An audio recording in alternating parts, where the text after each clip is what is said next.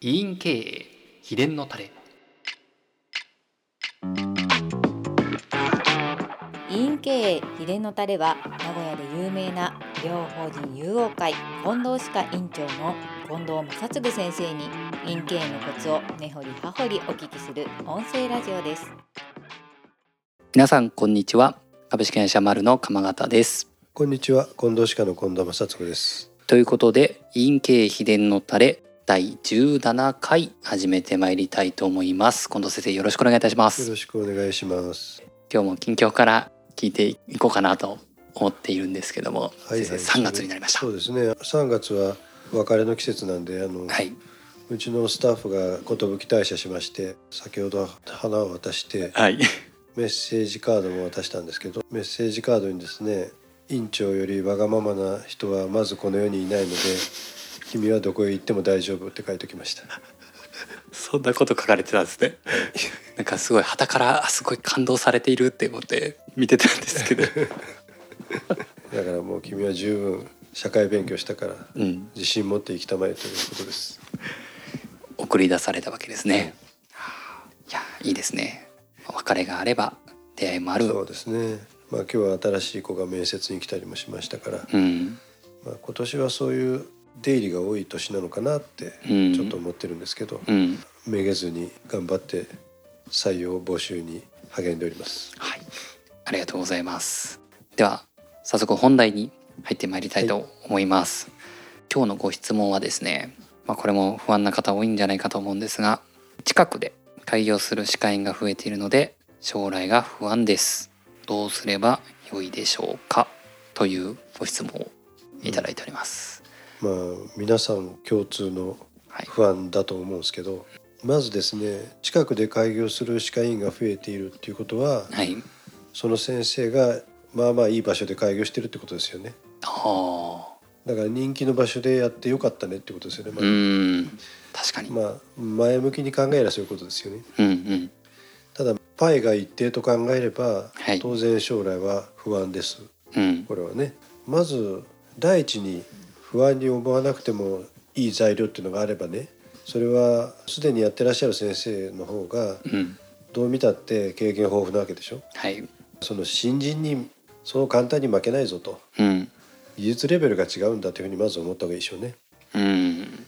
技術レベルも違えば社会経験も違うのでうん。患者さんに対する接し方だって当然心得ていらっしゃるわけだから。うん。そういうことを不安に思うよりもうん。まず自分の方が絶対的に優位に立ってるんだというふうに思っちゃった方が良くないですか？うん。自分のその心持ちの部分。そうですね。ですね。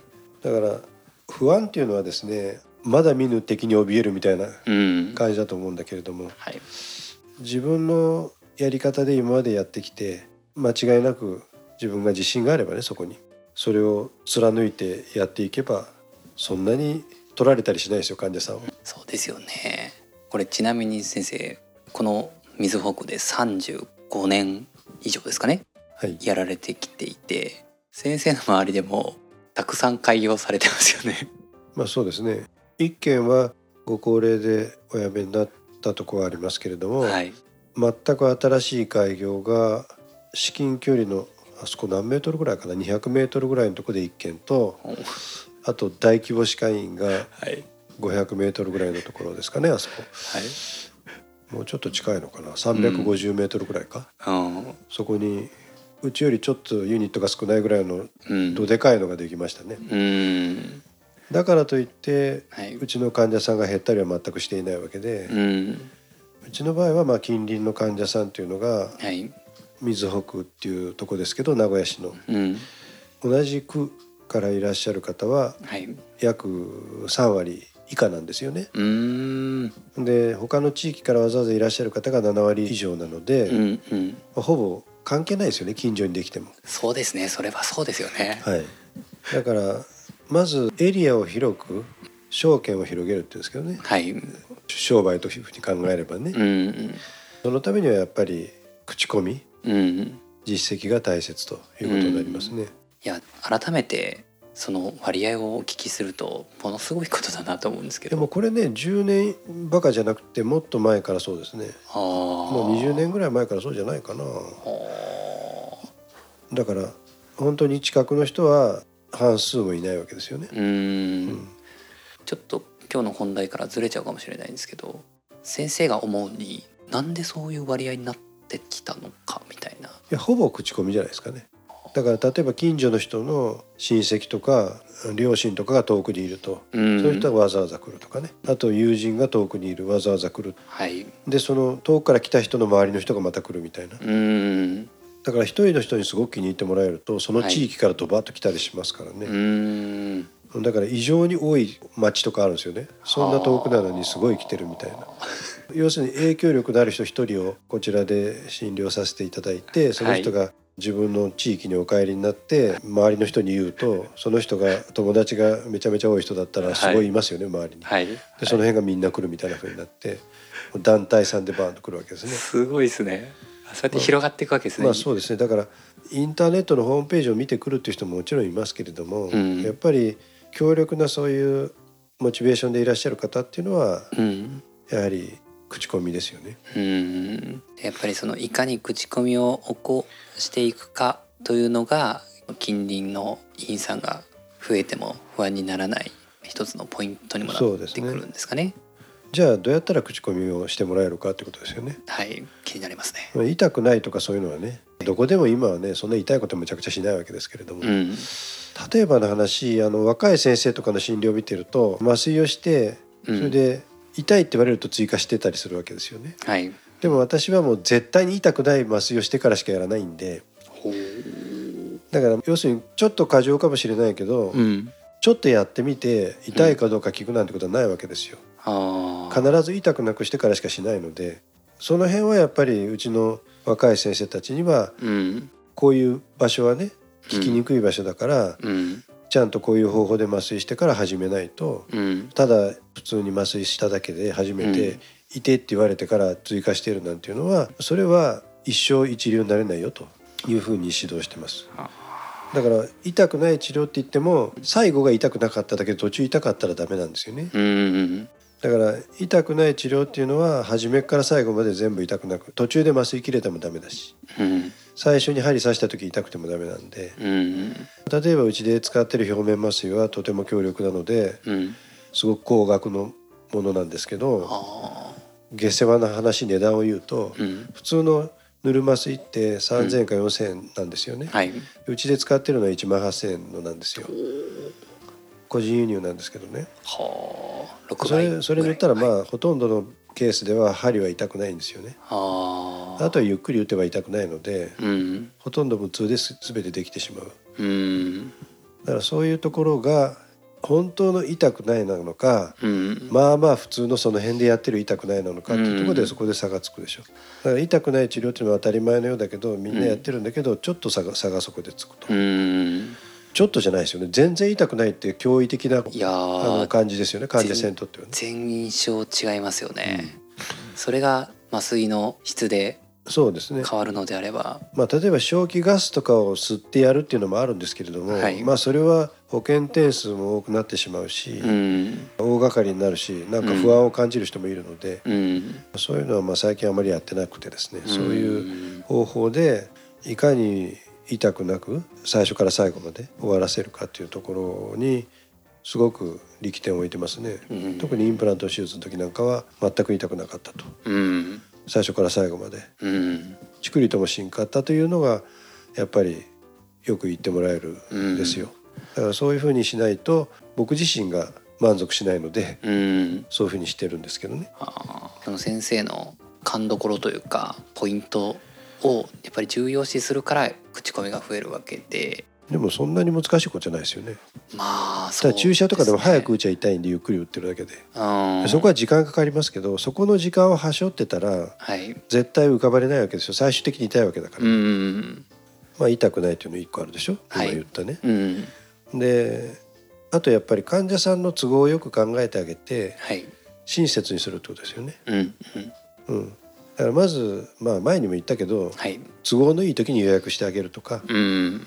その人のねはい。仕事やってる人に昼来いっつったってなかなか来れないしね、うん。あと学校行ってる子供を学校休ませて来させるとかそんなのはい。問題外だしね。うん。学校帰ったら塾に行くだろうし。うん。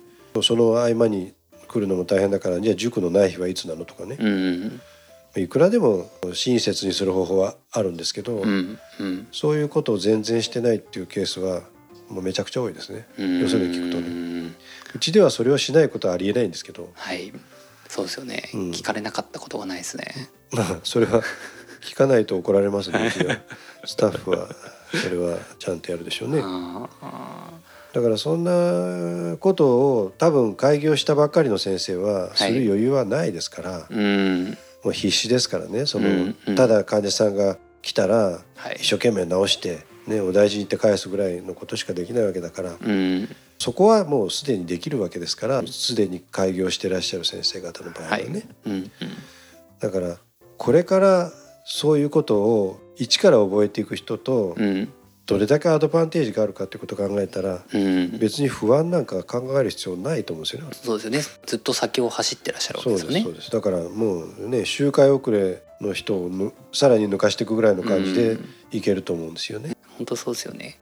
これ今先生のお話聞いていてちょっと僕も思ったことをお伝えしてもいいです。か？わりかしこうだなっていう話で新規開業される先生方ってもちろん臨床的なところの技術というのも5年10年やられてる先生よりも、まあ、まだまだ未熟というかまだまだこう伸びしろがある状態だと思うんですけど、マネジメントだったり経営みたいなところもそれこそ初めてなわけじゃないですか。うんうん。だから意外とオープニングでスタッフドバって採用されたけどなんか3年ぐらいすると全員辞められてしまったとか、はいはいはい。オペレーションもなんでこんなに待つんだろうみたいなはいまだ熟練されてない状況なのでそういう意味ではすごくオープニングで注目されるんだけど実情行ってみたら不満持って帰っちゃう患者さん多いなみたいな。うんうんあのね僕はねこれから開業する先生も聞いてらっしゃると思うんで言うとね、はいはい、オープニングでねそんなにむちゃくちゃたくさん集めたらダメなんですよ。おそれでねもうはい。淡くってね、うん。雑になっちゃうわけ、ーうん。で評判が下がってしまう。うんだからオープニングで来た人っていうのははい。本当に丁寧な扱いをしてその人の生活に支障のないようなね、うん。そういう段取りでやってあげないといけないんだけれども、うん。そういうことすら分かってない段階でねうん。たくさん来ちゃったらもはい。うやるしかないじゃないですか、うん。そうですね。絶対雑になるんですよ。あでこれはねうどん屋さんを指導してる麺を作る機械をねはい製造してるところの社長さんの話で聞いたんだけどうん。うどん屋さんを開業する時にはい。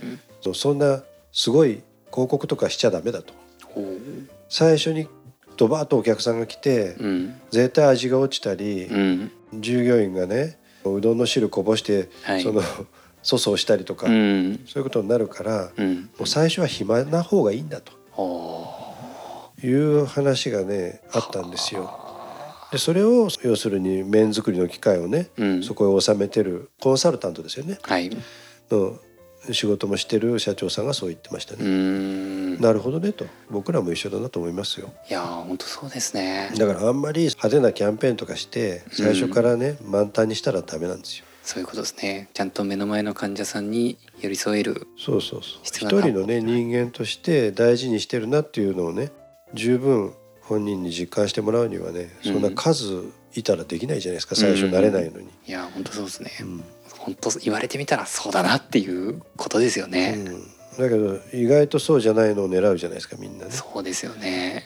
大きな風呂敷広げて数集めたがいいが悪い悪用広まってしまったらその後大変ですもね。そうんなんですよね。悪い噂の方がよく広がるからね、うん。あそこ行ったけど全然綺麗なだけで良くなかったっていうような風になっちゃうから。うん。らどうせ腕は大したことないんだからね最初のうちは。まあいこう言っちゃなんだけど、はい。だからはい。少なくともそういう患者さんにフレンドリーでなきゃいけないのにそれができないわけでしょ、数うん。来すぎたらね。だからそんなことを不安に思うのはやめてはい。ますますの患者さんに親切にしてうん。で技術を向上させていけばはい。何も心配はないと私は思いますけどね、うん。うん、さっき言ったその痛くないこととかね。はい。患者さんの都合を考えてあげることとかスタッフのね思いやりの心がねはい。ちゃんと毎日毎日患者さんに発揮されてるかどうかをねじっと見ていくっていうことが大事ですよね。うん。やっぱりそこは常に雑になりがちなとこなんで、はいうん、常にそういうことを見つけたらここはこういうふうにしないと患者さんはこういうふうに感じるんだよっていうことを教えていかないといけないしうんあともう一つね今思いついたのはそのうちの若い先生がやっぱりねはいすぐダメな歯を抜こうとするんですよね。もうこれ持たないから抜歯だと思うんですよって僕に言いに来るわけね。うんだけど患者さんはただ歯が取れただけではい抜きたいと思っては来てないわけですよね。うんでも教科書にはこれは抜歯と書いてあるわけね。はいそうすると大概9割の歯医者さんはうん。それを抜歯する説得を始めるわけですよ。うん。でこれは抜歯して次の段階で、まあ、ブリーチとかインプラントした方がいいですよみたいな、はい。うんその方が絶対多いわけですけど、ううんちはそれは一切しないわけね。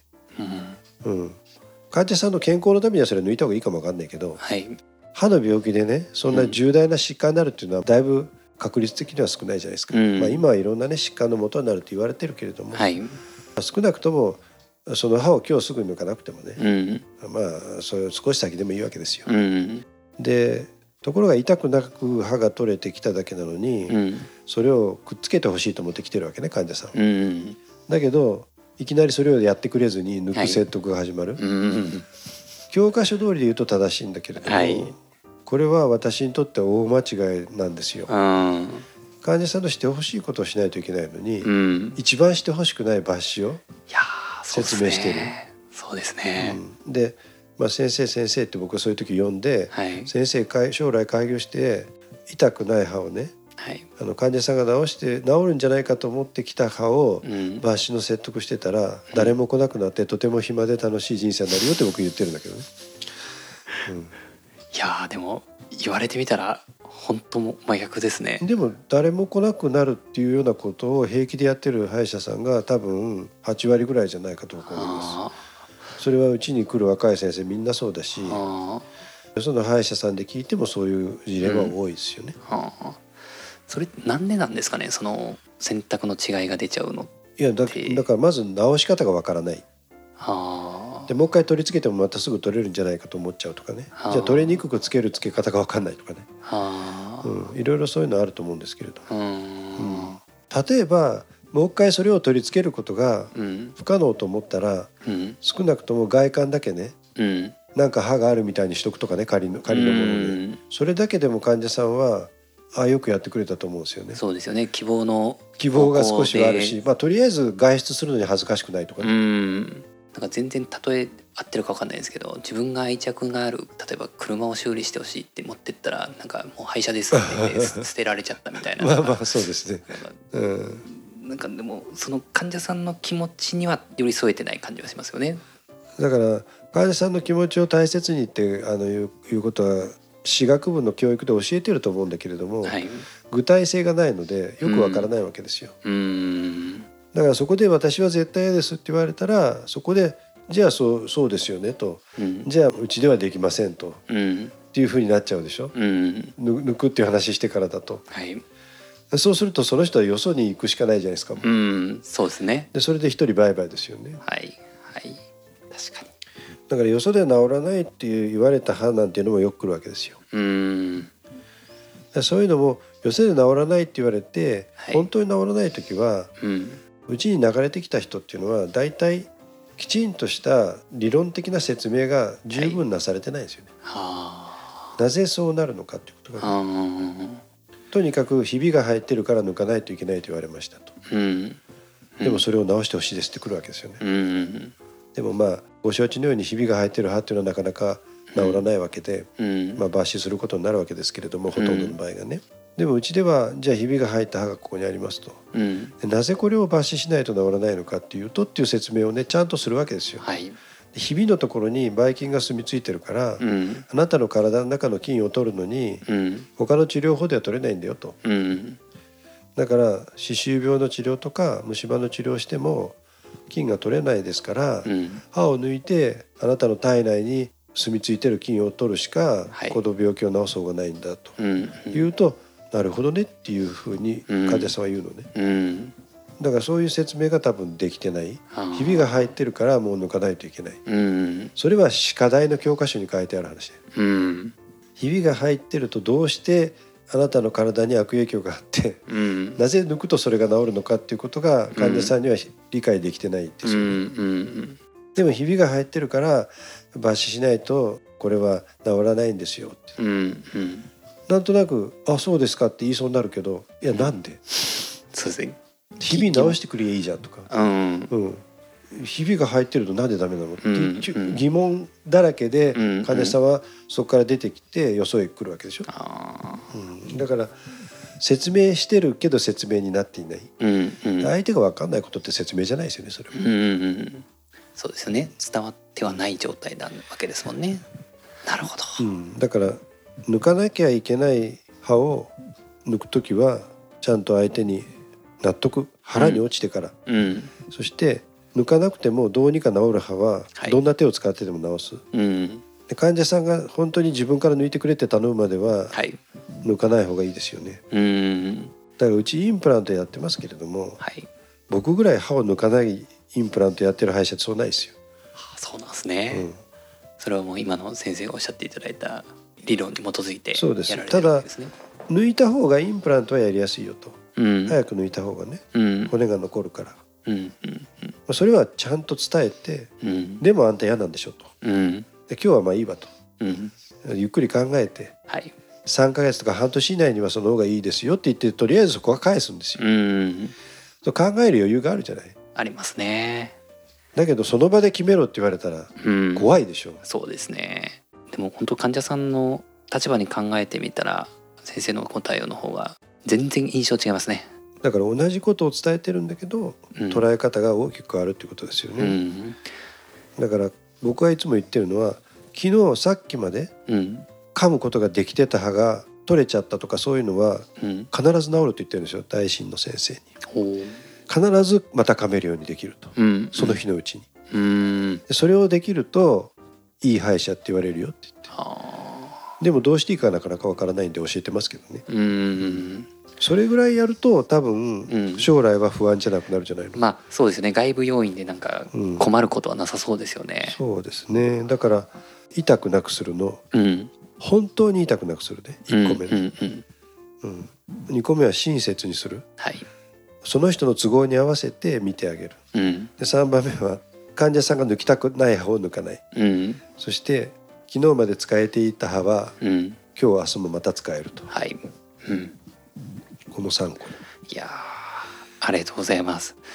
このご質問からもうものすごく多岐にわたる金言をいただいたような気がしますけどもぜひ参考にしていただいてこの方の不安も少し軽減されたのではないかと。はいぜひやってみましょう。はい思いますので一旦これで締めたいと思いまおす疲れ様でした。はいありがとうございました。